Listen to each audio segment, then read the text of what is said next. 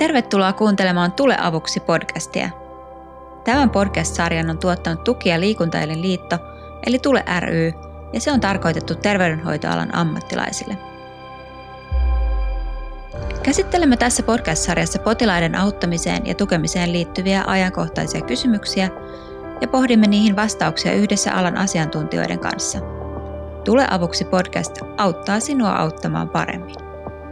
Ensimmäisessä jaksossa meillä on aiheena motivaatio ja se, miten sillä voidaan vaikuttaa ihmisten elintapoihin. Aiheesta keskustelemassa ovat psykologian tohtori, terveyden edistämisen dosentti ja Itä-Suomen yliopiston tutkimusjohtaja Pilvikki Apsets sekä Marja Kinnunen, valtiotieteiden tohtori sosiaalipsykologian alalta ja Tule ryn toiminnanjohtaja. Minä olen toimittaja Heidi Kalmari ja vedän tätä keskustelua. Ajatellaanpa ideaalia tilannetta. Jos kaikki ihmiset eläisivät terveellisesti, söisivät tarkasti suositusten mukaan, liikkuisivat riittävästi ja tekisivät täsmällisesti kaikki fysioterapeutin antamat ohjeet sekä tietenkin nukkuisivat riittävästi, eivätkä esimerkiksi tupakoisi tai käyttäisi liikaa alkoholia. No, jos ja jos. Jos näin olisi, olisivat ihmiset varmasti terveempiä. Kansanterveydellisten ongelmienkin tilanne helpottuisi huomattavasti mutta näin ei kuitenkaan ihan ole. Miten siis ihmisiä voisi kannustaa ja motivoida muuttamaan elintapojaan terveellisemmiksi? Tämä on kysymys, joka askarruttaa monia alan ammattilaisia päivittäin. Marja Kinnunen, sinulle kysymys elintapoihin vaikuttamisesta on hyvin tuttu. Olet väitellyt itsesäätelyn ja motivaatiotekijöiden vaikutuksista elintapoihin, ja tällä hetkellä teet kansanterveyden edistämisen työtä laajemmin Tule ryn kautta – Miten suuri merkitys elintavoilla on esimerkiksi tuki- ja liikuntaelinongelmien hoidossa ja myös ennaltaehkäisyssä? Joo, on suuri merkitys. Ja tähän musta tuntuu, että on niin kuin alettu nyt onneksi heräämäänkin. Eli tietenkin on, tulee ongelmia ja tulee sairauksia, joita me ei voida ennaltaehkäistä, mutta aika monia kuitenkin voitaisiin ennaltaehkäistä. Ja silloinkin, kun ei voida ennaltaehkäistä, niin elintavoilla hyvin usein voidaan helpottaa niitä oireita tai sitä tilannetta, missä ihminen sillä hetkellä elää, tai sitten esimerkiksi toipumista voidaan helpottaa. Että vaikea nyt keksiä äkkiseltään sellaista tuleongelmaa, mihin liike ei olisi lääke, jossakin vaiheessa ainakin sen ongelman kanssa elämistä. Eli puhutaan siis hyvin merkittävästä asiasta. Ja mä oikeastaan voisin ottaa vielä esimerkkinä siihen semmoisia asioita, että meistä suomalaisista naisista joka viides saa jossain vaiheessa polveen tekonivelen. Ja sitten me toisaalta niin tiedetään, että joka neljäs polvikipu jäisi alkamatta, jos ei olisi ylipainoa. Eli tietenkään me ei voida sanoa, että just minun tai sinun kohdalla se ylipaino on se syy, mistä se polvikipu johtuu, mutta kansanterveydellisesti näillä on iso merkitys ja sen yksilön tuota, niin elämässä myöskin voi olla iso, iso merkitys. Ja selkäkipu, joka on työikäisten yleisimpiä sairauslomien selittämisiä, niin näyttää siltä, että, että ylipaino kyllä selittää sitä selkäkipua myöskin. Joo, niillä voi olla hyvin merkittäviä, merkittäviä vaikutuksia, mutta se ei ole aina ihan helppo asia lähteä puhumaan elintavoista. Miksi siihen, miten terveydenhuollossa puhutaan elintavoista, niin kannattaisi kiinnittää huomiota? No siihen kyllä kannattaa kiinnittää just huomiota sen takia, että tuota, jos me ajatellaan, että ihan vaan jos ohjeita antamalla meillä olisi kaikki elintapoihin liittyvät ongelmat ratkaistu Suomessa, niin eihän niitä olisi ollenkaan. Eli tiedon antaminen on tosi tärkeää ja sitä terveydenhuollossa tehdään ja sitä pitääkin tehdä, mutta sitten just se, että miten se tapahtuu. Kun meillä on tietoa siitä, miten, kann, miten se kannattaa tehdä, jotta se siellä käytetty aika olisi jollain tavalla hyödyllinen, niin kyllä siihen kannattaa panostaa. Pilvikki Absets, sinä olet puolestaan tutkinut käyttäytymisen muutosta ja motivointia ja elintapaohjausta erittäin monipuolisesti kotimaisissa ja kansainvälisissä tutkimusryhmissä ja terveydenhuollossa. Onko sitten kyse siitä, että ei ihmisellä ole riittävästi motivaatiota muuttaa elintapojaan? Eikö meillä ole niin sanotusti selkärankaa? No, ähm, toi on hyvä kysymys ja näin itse asiassa ihmiset itse aika usein ajattelee, että mä en jaksa tai että musta on joku vika, kun mä en, mä en pysty tekemään näitä näin tai että mä oon niin heikko tahtonen, mulla on niin heikko luonne, niin se on aika tyypillinen ajatus ihmisillä itsellään ja ja myöskin meidän tutkimuksetkin on osoittanut, että terveydenhuollon ammattilaiset usein ajattelee, että ihmisten motivaation puute on se asia, joka siellä vaikuttaa. Mutta ihmisen käyttäytymiseen vaikuttaa monet muutkin asiat kuin motivaatio. Ja erityisesti haluan korostaa taitoja ja sitten tilaisuuksia tai mahdollisuuksia, joita ympäristö tarjoaa. Ja näiden suhteen niin meillä ei ole niin kuin tasan mennyt onnenlahjat tässä maailmassa. Eli joillakin ihmisillä on enemmän niitä taitoja ja enemmän tilaisuuksia ja mahdollisuuksia terveelliseen elämään. Ja mitä paremmat nämä on, niin sitä vähemmän sitä motivaatiota tarvitaan. Eli ne ihmiset, joilla on, puuttuu niitä tilaisuuksia, puuttuu niitä taitoja, niin heillä pitäisi olla ihan hillittömän vahva motivaatio, että he pystyisivät tekemään niitä muutoksia. Ja usein tämmöinen pinnistelyllä muutokseen tyyppinen tapa, niin se ei oikein toimi pitkällä tähtäimellä. No miten me sitä motivaatiota tarvitaan? Kuulostaa siltä, että, että tota, kuinka paljon sitä tavallaan tarvitaan sitä motivaatiota? No just niin kuin sanoin, että mitä paremmin ympäristö tukee, niin sitä vähemmän sitä motivaatiota tarvitaan. Jos on niin kuin ympäristössä, jossa on paljon kiusauksia esimerkiksi, niin silloin, jotta sä voisit vastustaa niitä kiusauksia, niin sun pitää, sul pitää olla aika kova niin kuin itsesäätelykyky ja sitten mennään vähän taitojen puolelle, eli, eli kyky hillitä niitä reaktioita silloin, kun tulee joku mieliteko. Ja siihen tarvitaan myöskin sit paljon sitä motivaatiota, että, että jaksaa ja haluaa ryhtyä siihen pinnistelyyn. Sitten toinen asia on se, että, että jos me, tai kun meillä me toimitaan hirmu pitkälle tapojen ja tottumusten kautta, eli jotta meidän ei tarvitse koko ajan tehdä tietoisia päätöksiä kaikista meidän elämän asioista, niin me toimitaan automaatiolla. Ja ne tottumukset ja tavat on muodostunut yleensä pitkien aikojen kuluessa. Ja automatisoituneet rutiineiksi, joita tilanteet ja niissä olevat ärsykkeet käynnistää.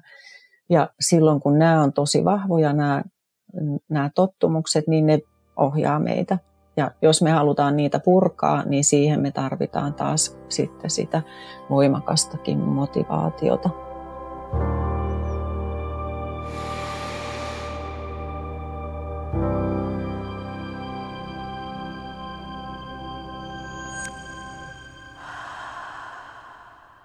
Maria, elintapojen muuttaminen olisi kuitenkin aika tärkeä askel terveyden edistämisessä.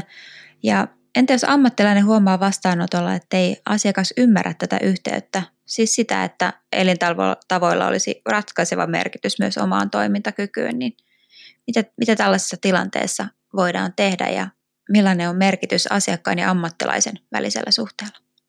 No todella tärkeä, todella tärkeä merkitys sillä on.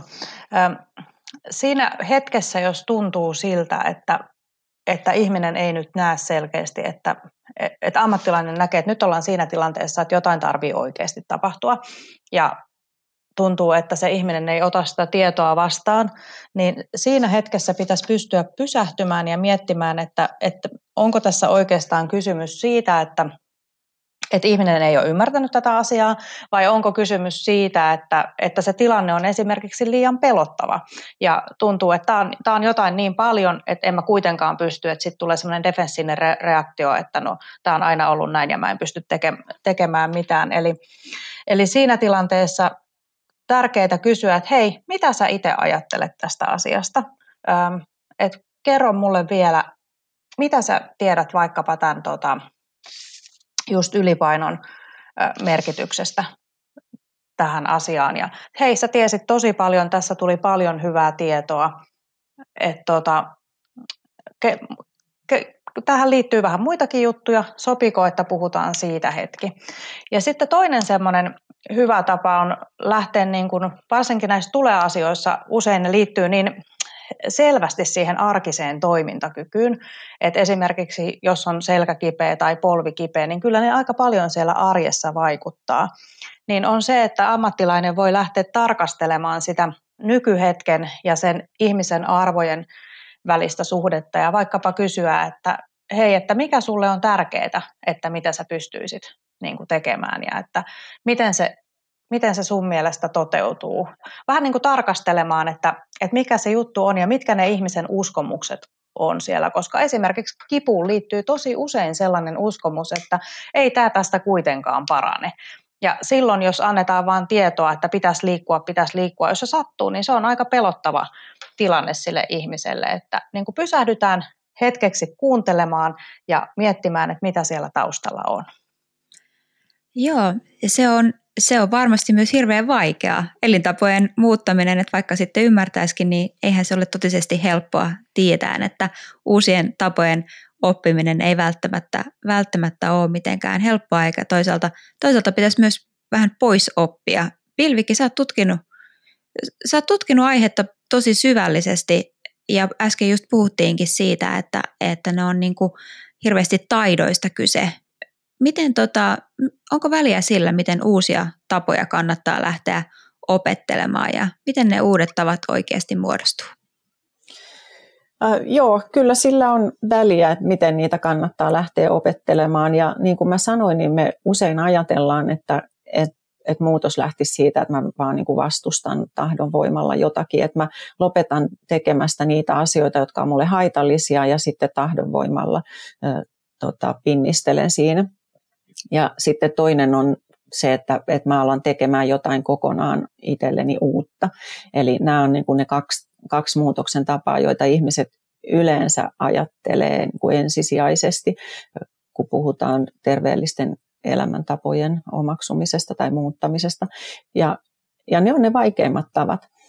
Eli helpompi tapa on lähteä katsomaan sitä, että mitä mä nyt jo teen, mit, mitä mun arjessa ja elämässä on nyt jo sellaista, joka tukee sitä, niitä terveellisiä elintapoja tai jotka on terveellisiä elintapoja. Ja miten mä voin lähteä tekemään niitä lisää, joko vähän enemmän kerralla, pitempään kerralla, useammin erilaisissa tilanteissa, jotka olisi ehkä samankaltaisia tilanteita. Et miten niin kuin rakentaa niiden avulla sitä, sitä muutosta ja tottumuksia. Et jos, jos sulla on tapana ottaa yksi kauhallinen salaattia, kun olet työpaikan ruokalassa, niin sitten ota kaksi kauhallista. Jos sulla on pieni kävelymatka, meet bussilla töihin, pieni kävelymatka, niin tämä vanha juttu, että jää vähän aikaisemmin bussista pois ja kävele vähän, vähän pitempään. Eli tee niistä olemassa olevista tottumuksista vähän isompia, niin se on niin kuin se semmoinen helpompi tapa muutokseen ja ensisijainen, mitä niin kuin kannattaa lähteä tekemään. Niin, miten kauan uusia tapoja sitten pitäisi jaksaa harjoitella, että miten kauan pitäisi pitäisi sitten muistaa jäädä vaikka paria pysäkkiä aikaisemmin bussista pois, että siitä oikeasti tulisi uusi tapa? Joo, se on hyvä kysymys ja me ei ihan tarkkaan tiedetä sitä, e, mutta me tiedetään sen verran, että, että mitä useammin se sama tilanne toistuu, jossa se tästä asiasta muistuttava ärsyke niin esiintyy, niin tota, sitä, sitä nopeammin siitä muodostuu tapa. Et jos, jos käy viisi kertaa viikossa työpaikan ruokalassa, normaalisti, ei tänä koronan etäaikana, mutta normaalisti ja joka kerta ottaa kauhallisen salaattia, niin se, että tekee siitä automaation kaksi kauhallista, niin varmasti niin kuin muodostuu jo muutamissa viikoissa. Et keskimäärin sanotaan, että, että noin kymmenen viikkoa menee siihen, että, että automaatio muodostuu. Mutta että siinä on, siinä on paljon eroja sen mukaan, että miten, miten helppo se toiminta on ja kuinka usein se tilanne esiintyy.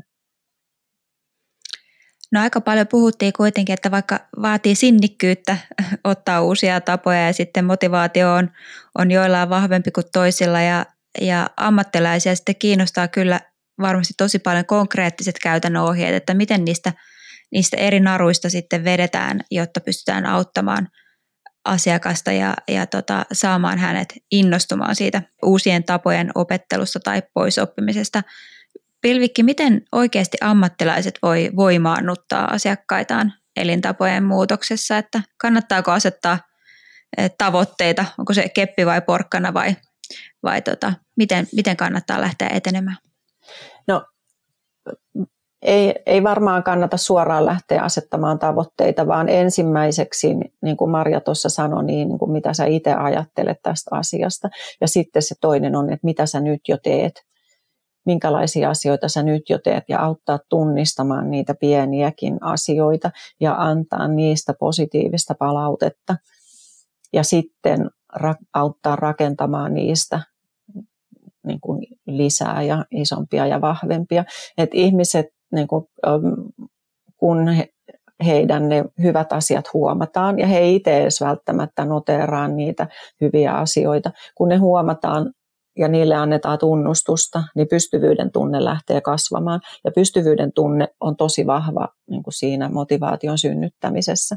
Ja samalla, kun se ammattilainen noteeraa sen, että et, et sä teet jo asioita niin, ja sä tiedät jo asioita, niin samalla alkaa syntyä luottamus sen ammattilaisen ja, ja sen asiakkaan tai potilaan välille tulee niin kuin tunne, että on nähty ja kuultu.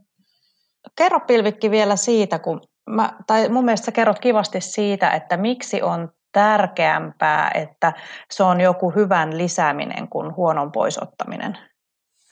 Joo. No se on, se on pystyvyyden kannalta tosi tärkeää, että se hyvän lisääminen, niin se osoittaa niin kuin asioita, joita mä jo teen, eli mulla on jo hyvää. Silloin ihminen näyttäytyy niin kuin semmoisena, että hänessä on vahvuuksia. Se on vahvuuslähtöisen toimintatavan niin kuin se perusydin, ja se nostaa pystyvyyden tunnetta. Sitten jos lähdetään niin kuin siitä, että okei, että, että tässä on tämmöinen tavoite, ja sult puuttuu näin paljon, tai että, että sussa on jotain, niin kun sä teet asioita väärin, niin ne molemmat, niin se puutelähtöinen ja vikalähtöinen ajattelu, niin ne laskee sitä pystyvyyden tunnetta. Ne ohjaa ihmistä ajattelemaan kaikkea sitä, mihin hän ei kykene ja mitä hän ei, hän ei osaa. Ja ne nostaa muutosvastarintaa. Ja silloin niin kuin tulee se tunne ihmiselle, että, että ei kannata, en mä kuitenkaan pysty ja kaikki nämä muut joka sitten johtaa siihen, että, että ammattilainen pallottelee ihmiselle erilaisia vaihtoehtoja, että tekisit nyt näin ja tämä olisi nyt hyvä sulle ja eikö kannattaisi nyt näin ja sitten se ihminen torppaa ne niin kuin yksi kerrallaan. Ja tässä on aika paljon varmasti semmoista niin kuin pelonkin käsittelemistä, että ihmisiä jännittää ja pelottaa se, että miten he pystyvät näihin muutoksiin, mutta siihen varmasti auttaa just se pystyvyyden tunteen niin kuin lisääminen. Joo, ja sitten se pienestä lähteminen ja myöskin niin kuin sen pelon kuunteleminen. Ja, ja sitten sen hyväksyminen ja, ja se on niin kuin, se, että, että mä ymmärrän, että sua huolestuttaa tämä. On ihan normaalia olla huolestunut tästä. Sen sijaan, että tulisi sellainen vastaus, että no ei tässä nyt ole mitään, mitään huolta. Voit ihan turvallisin mielin mikä voi tuntua ammattilaiselta niin kuin lohdulliselta. Sanoa, että joo, voit ihan turvallisin mieli, ei kannata yhtään huolehtia tästä. Näin. Mutta jos ihmisellä on huoli, niin se huoli pitää ottaa vastaan ja vakavasti. Sitten voit kertoa, että minkä, minkä takia on turvallista. Kyllä, tämä on varmaan just ammattilaisille hirveän hyvä vinkki, että, että tota, osaa kuunnella ja, kuunnella ja sanoa ja sano, sanottaa sitä asiakkaan jännitystä ja pelkoa. Maria, tota, Tule ry on myös tuottanut tämmöisiä niin sanottuja helpompi tapakortteja. Kerro vähän tarkemmin niistä. Miten nämä kortit vois helpottaa ammattilaisen työtä? Joo, eli me ollaan itse asiassa Pilvikin kanssa yhteistyössä, eli Pilvikki on pitkälti tuottanut sitä sisältöä sinne tuotettu tällaiset helpompi tapaa työvälineet ja ne löytyy meidän nettisivulta suomentule.fi kautta helpompi tapa. Niitä voi printata tai sitten meiltä voi myös tilata postimaksun hinnalla ihan tällaisia niin kuin painettuja versioita. Ja kysymys on siis työvälineessä, joka on suunniteltu oikeastaan tämän pohjalta hyvin pitkälti, mitä tässä on puhuttu elintapamuutoksen tueksi. Siellä on helpompi tapa savuttomuuteen, helpompi tapa kohtuuteen, eli alkoholin käyttö, helpompi tapa terveelliseen syömiseen ja helpompi tapa liikkumiseen. Ja tosiaan näitä voi käyttää siis ihan asiakkaat tai potilaat itse, tai vastaanotolla näitä voidaan käyttää sen keskustelurungon tukena, tai että jos halutaan antaa ihmiselle mukaan että tueksi. Ja siinä lähdetään just miettimään näitä, että mistä mä voin jo kiittää itseäni, mitä mä, mitä mä jo teen hyvin, ja pohtimaan, että onko joku asia, jota mahdollisesti haluaisi lisätä. Ja on aika tälleen hyvin konkreettisesti, että, että miten sitä voi lähteä rakentamaan näissä työvälineissä. Ja sitten on myös mahdollisuus tähän niin kuin oman tilanteen tarkasteluun, mikä ei ole välttämätöntä aina siinä. Niin kuin tarkoitan tämmöinen, jos haluaa pohtia sitä omaa tilannetta syvällisemmin, mutta että kyllä ne muutokset voi onnistua ilman sitäkin. Ja täältä meidän nettisivulta, eli se oli suomentule.fi kautta helpompi tapa, niin sieltä löytyy muutenkin ammattilaisille tämmöisiä ohjaukseen liittyviä työvälineitä. Että siellä on muun muassa Pilvikin tekemiä videoita, että jos haluaa lisää tätä asiaa vähän katsella. Hyvä, kuulostaa, kuulostaa oikein hyvältä, eli sieltä kannattaa käydä, käydä katsomassa lisää vinkkejä oppeja. Pilvikki, sä oot myös kouluttanut paljon elintapaohjauksesta ja vahvuuslähtöisestä ohjauksesta terveydenhuollossa. Jos nyt joku täällä kuulijoista innostuu entisestään etsimään lisää tietoa ja, ja opiskelemaan, niin missä näitä asioita voisi opiskella lisää? Onko tarjolla sopivia kursseja esimerkiksi ammattikorkeakouluissa tai yliopistoissa?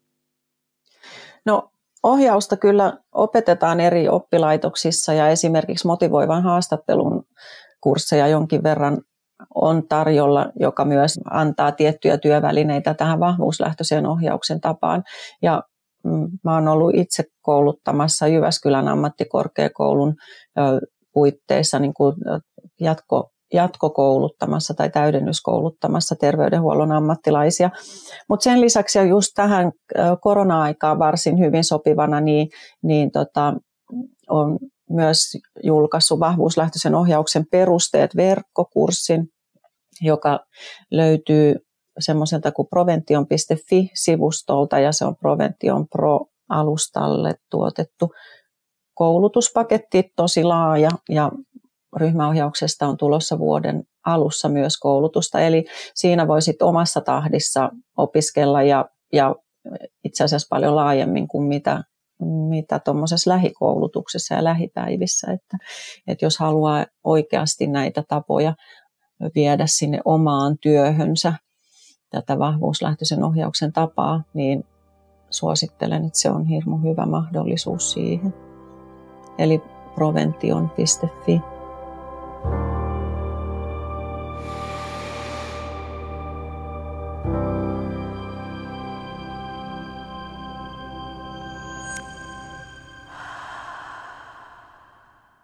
Otetaan keskusteluun vielä loppuun molemmilta vähän viimeinen tiivistys. Minkä ohjeen tai inspiroivan ajatuksen haluaisitte jättää asiakkaiden motivoinnin kanssa painiskeleville terveydenhuoltoalan ammattilaisille? Mikä on oikeastaan paras lähestymistapa tähän aiheeseen? Mitä Pilvikki sanoisi? No mä sanoisin, että kannattaa unohtaa sen motivaationapin etsiminen, että ammattilainen ei löydä sellaista nappia, jonka voisi, jota voisi painaa. Et sen sijaan kannattaa pysähtyä kohtaamaan ja kuuntelemaan sitä asiakasta ja ja etsiä ihan tietoisesti niitä hyviä asioita, joita hän jo tekee, niitä tietoja, joita hänellä on ja niitä ajatuksia, jotka tukee, tukee häntä muutoksen ja lähtee just siitä, siitä tota, lisää hyvää periaatteesta liikkeelle. Lisää hyvää kuulostaa kyllä tosi hyvältä. Mitä Marja, Marja sanoisit? Mm, mä oikeastaan ehkä jatkaisin tuosta, mitä Pilvikki sanoo, että, Tämä on minusta niin ihanan armollinen ajatus myös ammattilaisille, jolla vastaanotolla, no tulee vaikkapa sen kipeän polven kanssa ihminen, jonka kaiken käypähoitosuosituksen perustana olisi, että nyt tämän ihmisen tilanne helpottaisi tosi paljon, kun hän laihtuisi ja se koko näyttäytyy niin semmoisena niin kuin isona ja valtavana muutoksena, että miten mä tämän vastaanoton aikana autan tätä ihmistä. Et itse asiassa on vaikuttavaa, niin kuin tutkitusti vaikuttavaa se, että lähtee tukemaan jotain pientä muutosta ja sen ihmisen, ihmisen taitoja. Eli tuota, kuitenkin niiden isojen tavoitteidenkin kannalta niin, niin on vaikuttavaa se, että pysähdytään näiden pienten taitojen ja tuota, asioiden äärelle. Oikein hyviä neuvoja molemmilta, Pilvikki ja Maria. Kiitos, kiitos molemmille kiinnostavasta keskustelusta ja toivottavasti te ammattilaiset saitte tästä hyviä uusia ajatuksia ja apuja omaan auttamiseen. Kiitos molemmille keskustelusta. Kiitos. Kiitos.